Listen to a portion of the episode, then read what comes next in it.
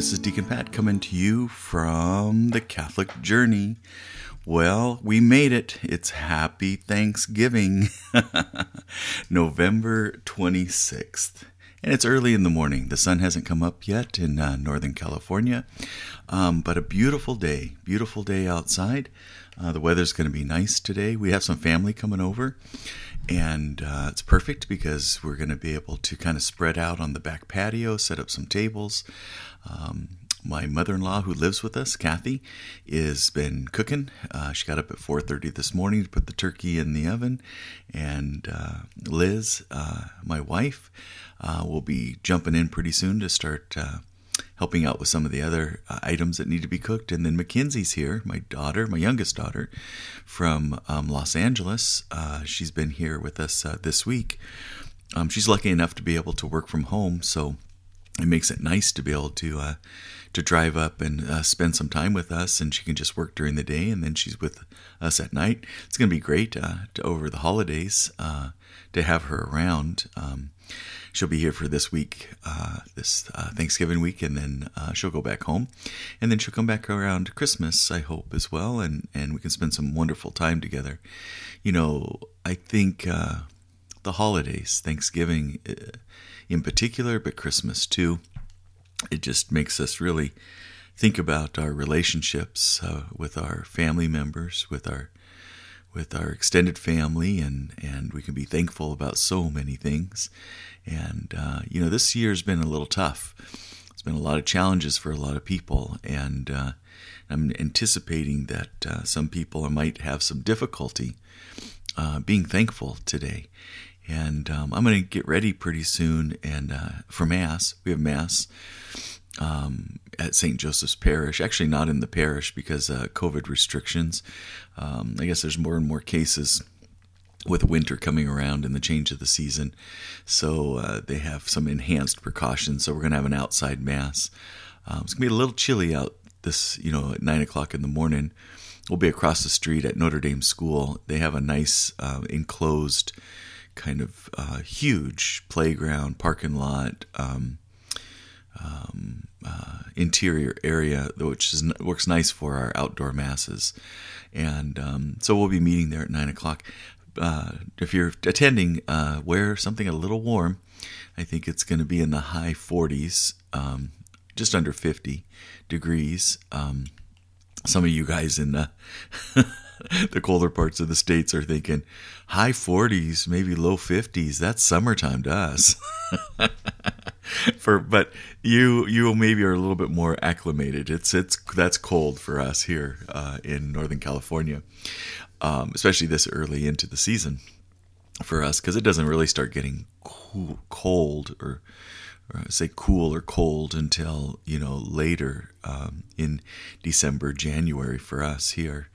Um, but anyway, I, I, what I'd like to do, if you don't mind, is um, I'd like to share a short the short gospel for today, the Thanksgiving Day gospel. And then a, a little, uh, it's going to be my homily today that I'm going to preach at nine o'clock. But um, it's also a, a, great, I think, reflection of a message from Christ for us. And I think it's especially pertinent um, for many of us this year. So um, let me jump right in. A reading from the Holy Gospel according to Luke. As Jesus continued his journey to Jerusalem, he traveled through Samaria and Galilee. As he was entering a village, ten persons with leprosy met him. They stood at a distance from him and raised their voices, saying, Jesus, Master, have pity on us. And when he saw them, he said, Go show yourselves to the priest.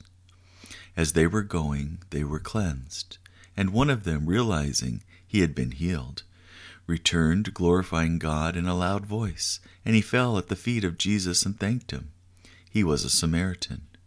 Jesus said in reply, Ten were cleansed, were they not? Where are the other nine?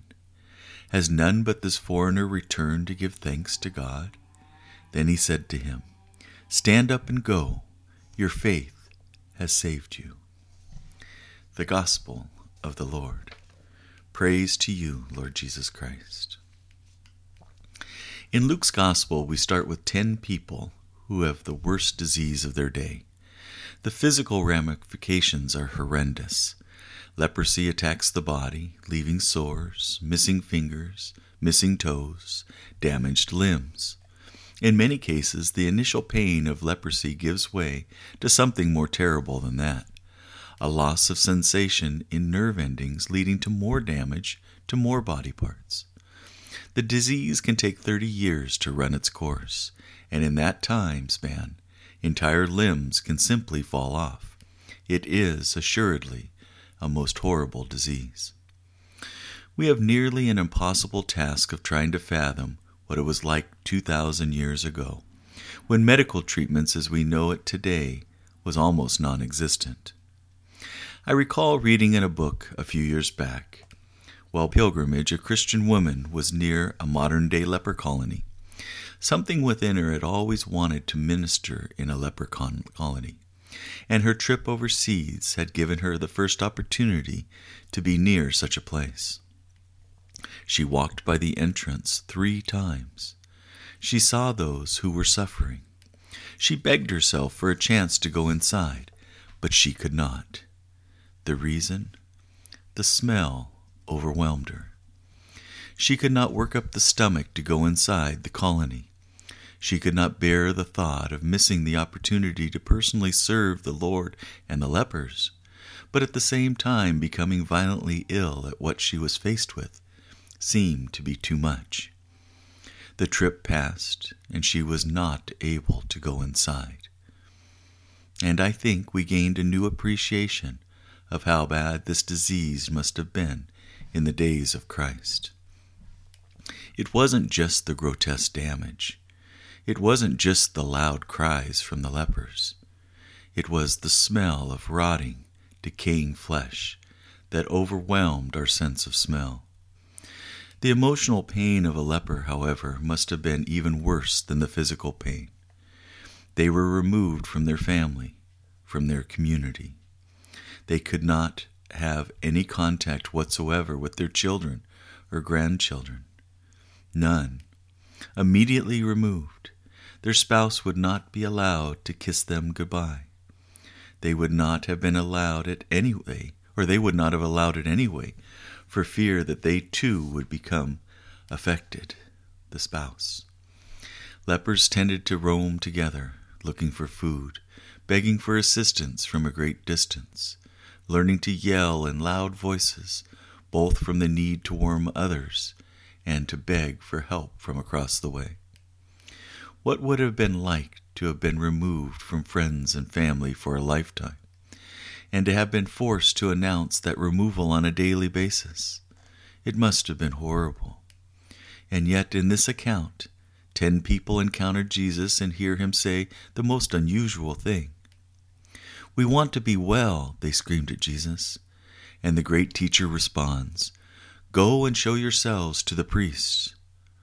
The local priest had duties other than leading worship on each Sabbath. He was also something of a health officer. If a person was miraculously healed of leprosy, it was up to the priest to inspect the body, to test for a complete removal of the disease, and to announce the person healed. In such cases, the person would have been cleansed, and at, at that point it would be fine for the leper to see their spouse again, to hold their daughter again, and to work again. If the priest gave them the okay, they would be healed. Now Jesus says to the lepers, Go and show yourselves to the priest. They look down at their bodies. The hands of one are still mangled. Another looks at his leg, which ends with a filthy rag at the knee. Another looks at his skin and finds it as repulsive as ever. In other words, all these people were no better off than they had been ten minutes earlier, when they had first spotted the famous teacher. And yet they headed off in search of the priests, and on their way they were healed. On their way a hand reappeared and tingled with life.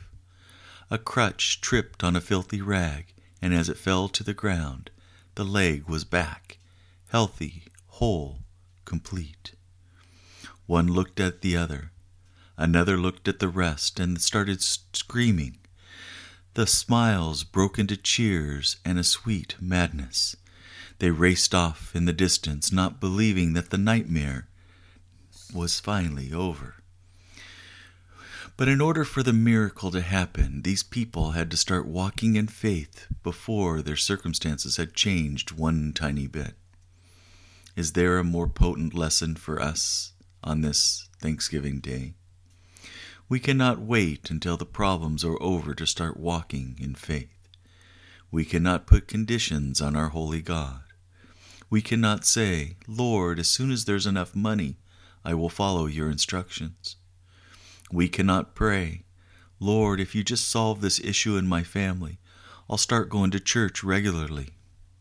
We cannot put conditions on God. Instead, God places a demand for faith on us before anything at all has changed. God might say, Love me despite the disease.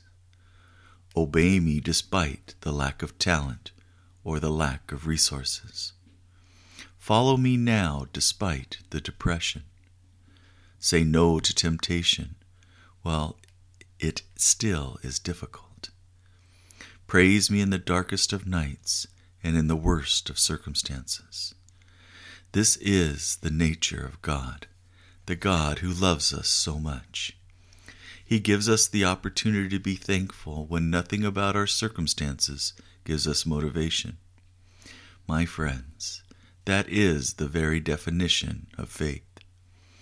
If we praised God only on the good days, only in the best of circumstances, it would not be faith at all. That would be more like a business arrangement, and this is not about business. Some of you might be in horrible circumstances right now.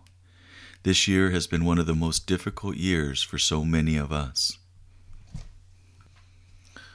with the COVID pandemic and all its effects. It has created so much turmoil financial, emotional, a sense of overwhelming fear and anxiety. Many have lost jobs and lost their homes, lost businesses, lost their savings, lost loved ones. For many of us, our lives have been permanently affected, and the way of life we had known and were comfortable with is no longer in sight. Yet, we are Catholic. We are to believe. We are to have faith. We are to know that God's ways are not our ways, and that He uses everything to create a greater good, and to give opportunity for us to grow in virtue, especially trust, love, patience, perseverance, forgiveness, and hope. So the question on this day of Thanksgiving is Will we be thankful despite our difficult circumstances? Will we, like the lepers, believe and have faith in the promises of Christ?